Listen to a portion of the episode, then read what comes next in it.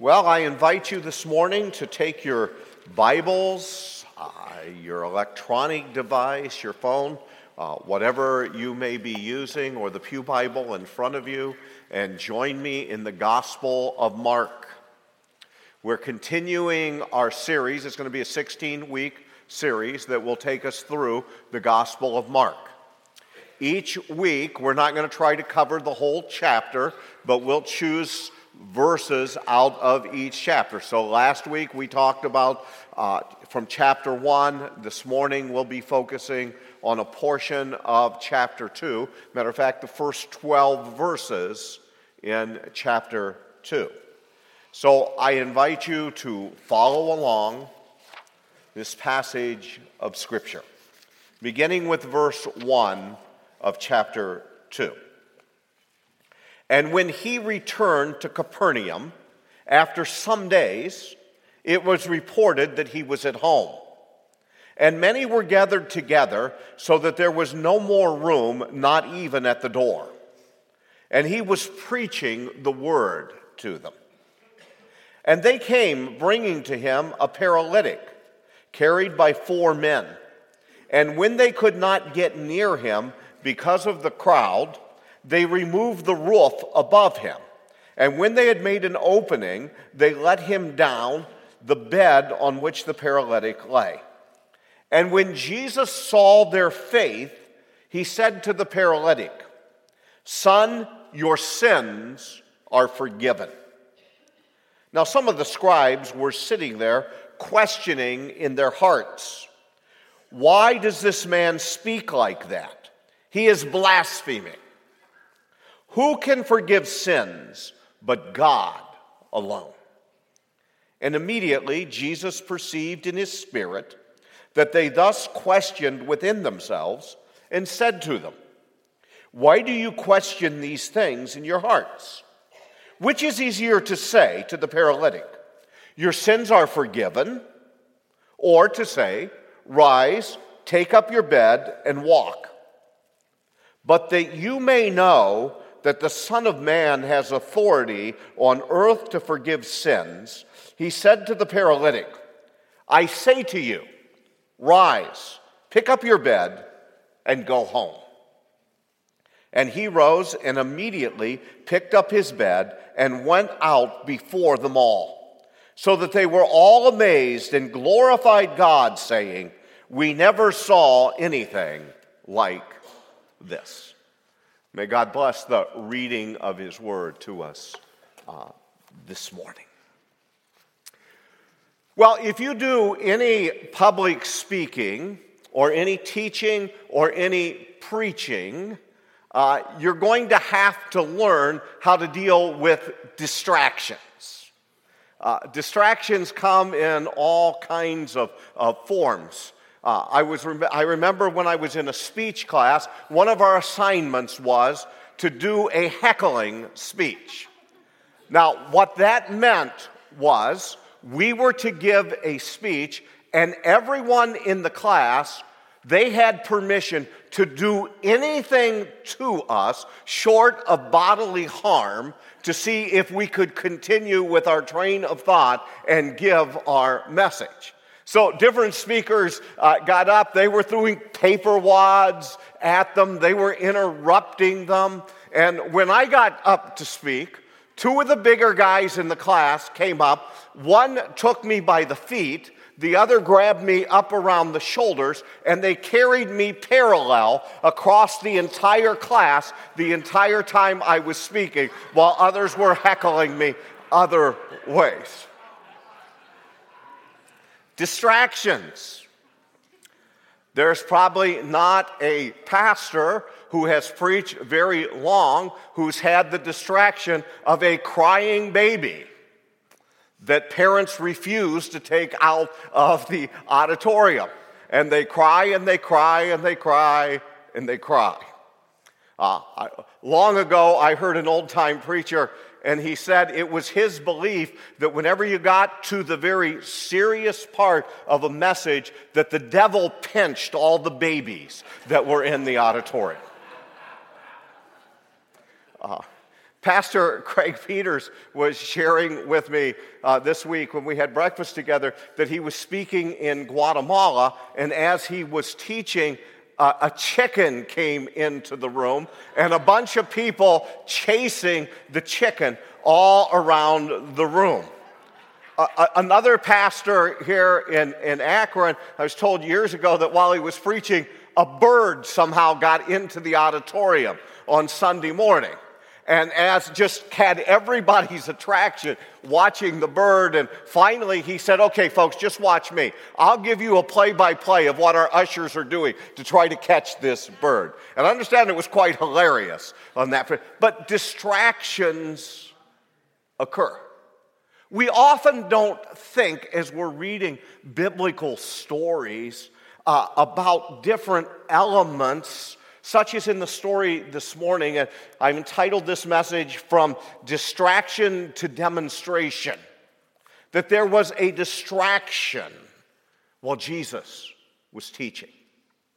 Now, if we look in Mark, we're going to see that the crowds are being drawn to Jesus. Back in uh, chapter 1, in verse 21, it says that they went into Capernaum and down in verse 28, it says, And at once his fame spread everywhere throughout the surrounding region of Galilee. So Jesus' fame is spreading. Why? Because he's performing miracles and he's casting out demons. If you go down in chapter 1, in verse 37, we read, And they found him and said to him, Everyone is looking for you. So everybody's looking for Jesus. They want to see these mighty works. And then down in verse 45 of chapter 1, it says, But he went out and began to talk freely about it, talking about someone that was healed and then was telling everybody about it. It says, and to spread the news so that Jesus could no longer openly enter a town, but was out in desolate places, and people were coming to him from every quarter. So wherever Jesus is, the crowds are coming. So it almost seems, as chapter 2 opens, that Jesus, with his disciple, disciples, is sneaking in to Capernaum. And he's there, and we're told that he was at home at the end of verse 1. It's probably the home of Peter because we from other passages of scripture we gather that Peter lived in Capernaum. So Jesus is there, he's in the home, and verse 2 says, And many were gathered together, so that there was no longer room, not even at the door. So the house is full, it's packed. People would guess there's probably 50 to 75 people who are packed into this house. They're all there hoping to see Jesus do something. But notice what we're told at the end of verse 2. It says, And he was preaching the word to them. They've come to see miracles, they've come to see signs, but what is Jesus doing? He's preaching the word to them. It says in verse 3 and they came bringing to him a paralytic carried by four men. So, four men are bringing a man who is paralyzed to Jesus. And when they get there, they can't get in the house. The house is so packed, even the doorway is packed. There is no way for them to get in. So, what do they do? They go up on the roof of the house. And they're going to tear a hole in the roof so that they can lower their friend down so that Jesus hopefully will heal him. Jesus is inside sharing the Word of God with them. The word that's used for preached here is not the normal word that's used for preached. Uh, it's a word that means to speak, uh, it means a conversation type of tone. So the, the setting here in this home would be much like what we would do in a connect group. Uh, if you're not a part of a connect group in our church, I would encourage you to get into one of these smaller groups within our church where you can be known and you can know others. And in those groups, you're not going to have someone get up and preach at you during that time. Jesus is there in a form of conversation. He is sharing with them the Word of God. And I can imagine there's questions and answers going on as Jesus is sharing in this type of setting. Now, the homes at that time, basically, they would have one large room. There might be a couple of rooms inside, but then there would be a stairway that went up to the roof of the house. And this roof would be made out of. There would be beams that would be put in place. Then there would be different sticks that would be laid down. Often, then, they would put thatch of some kind, whatever they could find. They would put that down. Then they would take mud and put the mud on top of all of that, level that out, and then put some type of tile on top of that because they would use the roof of their homes as a living area, as a gathering area. Now, when we read about in this passage that they opened the, the roof, think about what that would mean. If you're down trying to teach, and there are people above you removing a portion of the roof, number one, it's to make some noise, right? They're not going to be able to do this quietly. Uh, number two, have you ever done a, a repair job on your roof? Have, have you, if you have, you'll know that it's not always uh, as clean and neat as you might like it.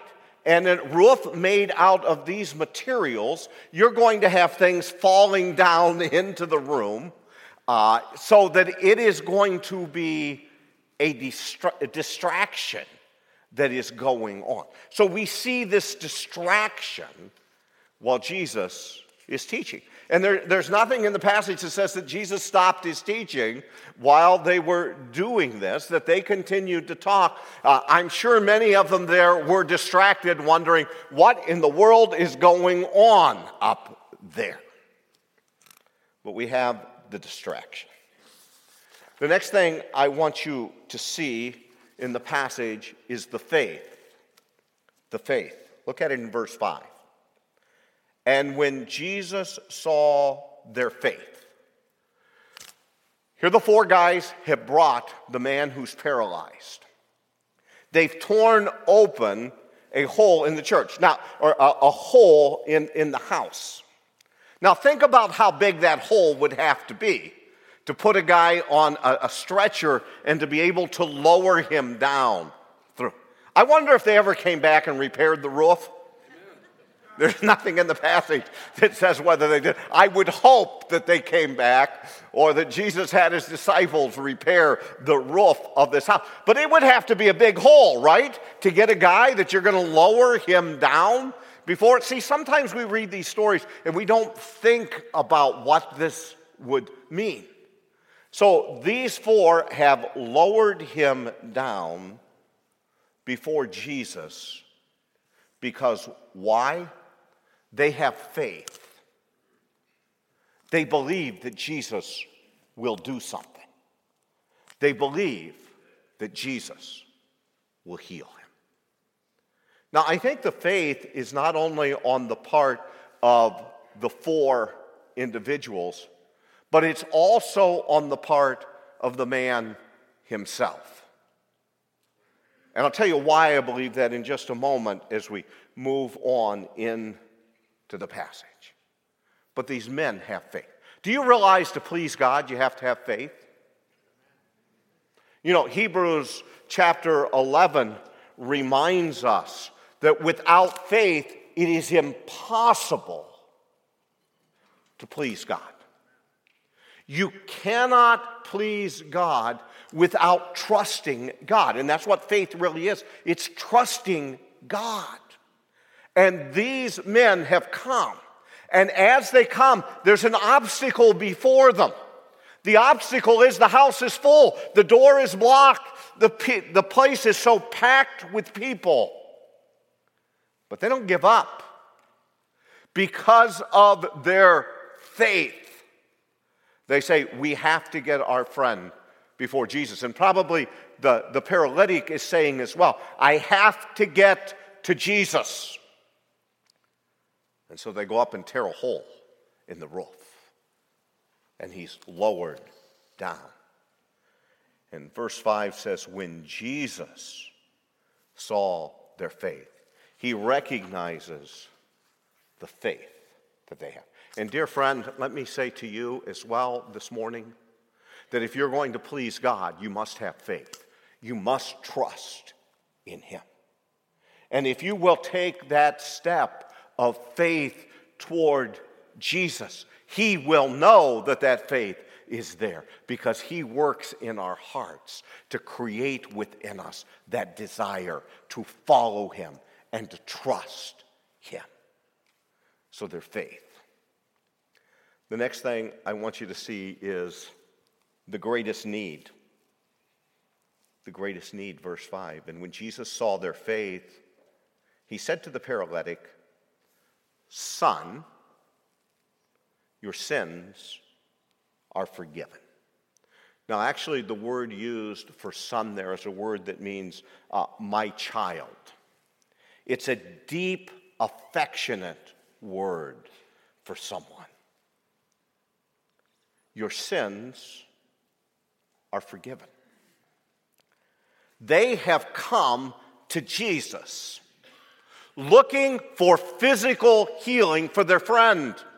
The paralytic has come hoping for physical healing, but what does Jesus say? Your sins are forgiven. Now, I have to imagine there are probably some in the crowd, and maybe the four friends and the man himself, who are a little bit disappointed at this point in time. That Jesus says, Your sins are forgiven. He has come to Jesus seeking physical healing, but Jesus has given him something of more value than the physical healing. He has offered to him spiritual healing. See, we can help people in this world with their physical needs, and we should be doing that. But there's something greater that is of need than meeting that which is physical, it is meeting that which is spiritual. Because if we only meet the physical, it only lasts for this lifetime. And our lives are but a vapor, they're here and then they're gone. But when we meet spiritual needs, in particular, the greatest need that man has of his sins to be forgiven, that goes for all eternity. See, sin is our greatest problem. Sin is our greatest enemy. Sin is that which separates us from God. Sin is that which renders us spiritually dead. Sin not forgiven results in eternal death in a place called hell. Sin shatters relationships. It causes us to think foolishly. It causes us to make bad decisions.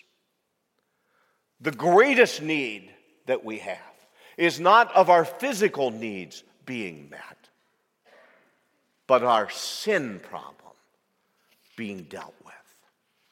Warren Wiersbe has written Forgiveness is the greatest miracle that Jesus ever performs.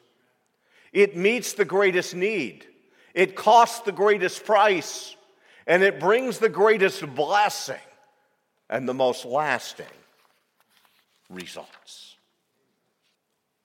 Son, your sins are forgiven. And God is the only one who can do that. God can deliver us from the penalty of sin we refer to that as justification. God can deliver us from the power of sin in our lives. We call that sanctification. And God can ultimately deliver us from the very presence of sin. And that is glorification. And when we are in His presence, we will be freed from sin. Well, the next thing I want you to see in our passage in verses 6 and 7 is the accusation. Now, some of the scribes, verse 6 tells us, were sitting there. Now, the scribes were the scholars of the day. The scribes were those whose job it was to, to copy the scriptures and to be the guardians of God's word. And they probably heard of uh, this man, Jesus, and they are there to hear what he has to say and to see if it lines up with the scriptures. Now, we know from a parallel account that there are Pharisees there as well. Mark doesn't mention them because remember, Mark's primary audience is not the Jewish audience. But some of the scribes may have been Pharisees. Scribes could be Pharisees, or they could be Sadducees, or they could be in neither of those, those parties. But we do know there are Pharisees that are present here, whether they're of the scribes or whether there are other individuals there as well. We know that they are present. And they are questioning, we're told, in their hearts. Why does this man speak like this? He is blaspheming. There's the accusation. Jesus is committing blasphemy. Who can forgive sins but God alone? The accusation. No one but God can forgive sins. Only He has the power to do that. So, in their minds, they're thinking, who does he think he is? that he can say to a person that your sins are forgiven. Only God can do that. Now, the penalty for blasphemy was to take him outside and stone him. But we don't get to that in this particular setting. Because the next thing we see in the passage is the question. Verse 8. And immediately Jesus perceiving in his spirit. Let's stop right there for a second. Now, we don't know whether this is just in his humanity. He can perceive what they're thinking. Have you ever said to someone, I know what you're thinking? I've said this, and I know what you're thinking about what I just said. Well, you may be right, you may be wrong. You don't know for sure what they're thinking. And probably thank God that everyone can't read what we're thinking, right? Some of you are thinking this morning, I wish this preacher would hurry up and quit so I can get out of here. You can, all right. Jesus, though, perceives what they're thinking. Now, I often laugh. Uh, what would it be like trying to question someone that knows your very thoughts? And that's the setting that we've got here. The opponents of Jesus, Jesus knows exactly what they're thinking. They haven't said this in this setting, they are thinking this, and Jesus knows it. So maybe he's using his divine attribute here of knowing what they're thinking because he knows. And perceiving in his spirit that they thus question within themselves he said to them, Why do you question these things in your hearts? Now, that had to be a shock to them, right? they haven't said a word, but Jesus says, Well, why are you questioning this in your hearts? Which is easier to say to the paralytic? Your sins are forgiven, or to say, Rise, take up your bed, and walk? There's the question What's easier to say? Your sins are forgiven, or rise, pick up, you're healed, take your, your, your bed, and walk. Well, obviously, the easiest thing to say is your sins are forgiven. Why? There's no proof whether it happened or it didn't happen. You can't perceive and tell whether his sins have been forgiven or not been forgiven. That's real easy, Jesus says, to say, especially for the Son of God. For the one who has the power to forgive sin, your sins are forgiven. There's no proof that the crowd can see that that has actually occurred. So that's the easier to think. That's much easier than to say, rise, take up your bed, and walk. Why? Because you're going to see immediately did it happen or did it not happen? So we see in verses 10 to 12 the demonstration then. It says, verse 10 But that you may know. I'm going to do this so that you may know. See, when Jesus performs his miracles, signs, and wonders, it's not just to attract a crowd and to put on a show. It's for the purpose of teaching. It's for the purpose of driving home who he is and driving home the truth of God. But that you may know that the Son of Man, now this is the most popular name that Jesus uses for himself. And when he refers to himself as the Son of Man, he is going to have the attention of the scribes. Remember, it's the scribes that are questioning. It's the scribes that are thinking this way. They are biblically literate. They know what the scriptures teach and what the scriptures say. And so when he says Son of Man, their thoughts are going to go immediately to Daniel chapter 7. Because in Daniel chapter 7, in verses 13 and 14, Daniel writes, I saw in the night visions, and behold, with the clouds of heaven, there came one like a son of man. Get the reference there? This is who Jesus is claiming to be. And he came to the Ancient of Days and was presented before him. And to him was given dominion and glory and a kingdom that all peoples, nations, and languages should serve him. His dominion is an everlasting dominion which shall not pass away, and his kingdom one that shall not be destroyed. But so that you will know the Son of Man.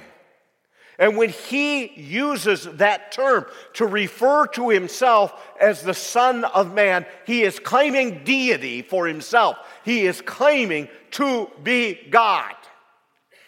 See, he's going back to what they were thinking in their hearts. What were they thinking in their hearts? He's committed blasphemy because only God can forgive sin. So that you might know, Jesus is saying, so that you might know that the God man is standing before you. You know, every now and then I come across these liberal writers who will say, Jesus nowhere ever claimed to be God. I wonder, have you read the New Testament at all? Are you even aware of what the terms in the New Testament mean? When Jesus says he's the Son of Man, he's claiming deity for himself, and he is claiming the power in this passage to forgive sins. The demonstration.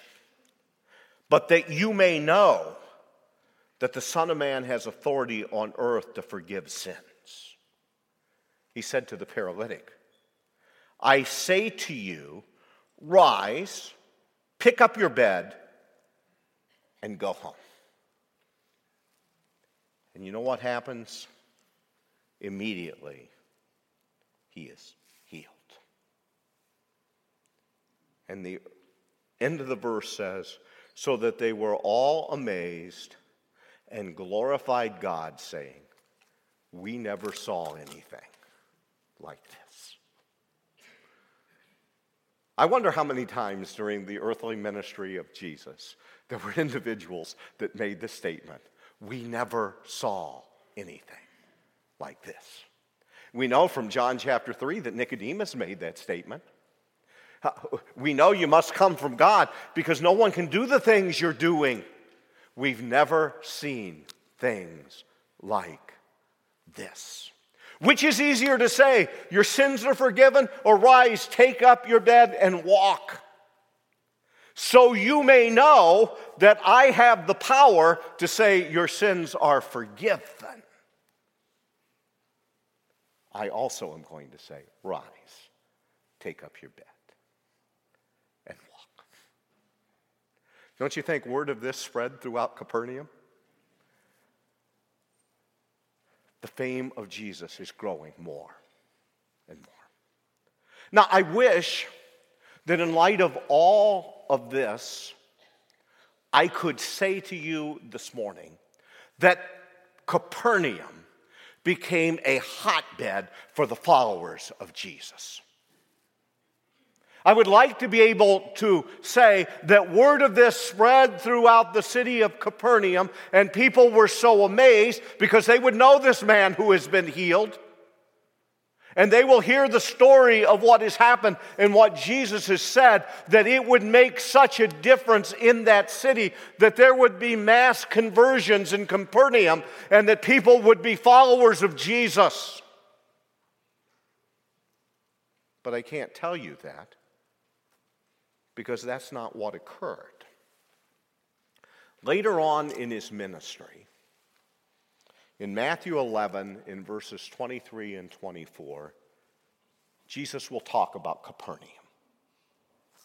And this is what he says And you, Capernaum, will you be exalted to heaven?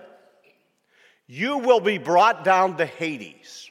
For if the mighty works done in you had been done in Sodom, it would have remained until this day.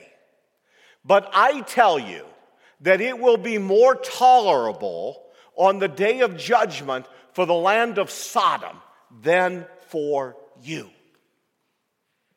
Do you catch the force of those words?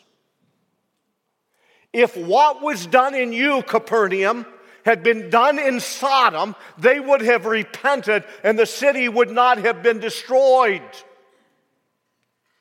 It will be more tolerable for them on the day of judgment than for you. See, with great blessing comes great responsibility. I think of that often for the church of America in the day and age in which we live. With great blessing. What generation has had greater access to the Word of God than the generation in which we live? What generation has greater availability to go on the internet and find out the truth that is posted there from the individuals about Jesus. What generation has the availability to, at the click of a, a moment, to call out individuals and call up individuals who are truthfully proclaiming the word of God and to hear it. To be able to pull it up on your television screen or on your computer. With great blessing comes great responsibility. And, dear friends, if I can talk to each one of us individually here for just a moment. One day we will all appear before Christ. And if you're here this morning, and if you've been attending this church, you are not going to be able to say for Christ, I've never heard, I don't know. No one ever shared with me the need for faith. No one ever shared for me the truth of the gospel. I didn't know. You know. And you're making a decision whether you will choose to follow Jesus and be his disciple, or you will choose to turn away. And just as Jesus said of Capernaum, let me say to us this morning it will be more tolerable for Sodom on the day of judgment than it will be for us. Jesus met the greatest need of the paralyzed man. Your sins are forgiven. And he wants to meet the greatest need that you have that your sins be forgiven. And if you have not put your faith and trust in Jesus Christ as your Lord and Savior, I plead with you don't leave here today without putting faith in Him. Let's pray. Father, we thank you for your word. We thank you for our Savior. Just as we were singing this morning, that we exalt him. This morning, we put our faith and confidence in him. We believe by faith. And Father, I pray that each and every individual here would exercise that faith in Jesus. Right before I close here this morning, with every head bowed, I wonder is there anyone here who would say this morning, the Spirit of God has spoken to you, and you recognize your need for a Savior? And you're going to put your faith in Jesus this morning. If so, I'd like for you just to slip your hand up so that I can include you as I close in prayer. Anyone this morning that God has so spoken to your heart.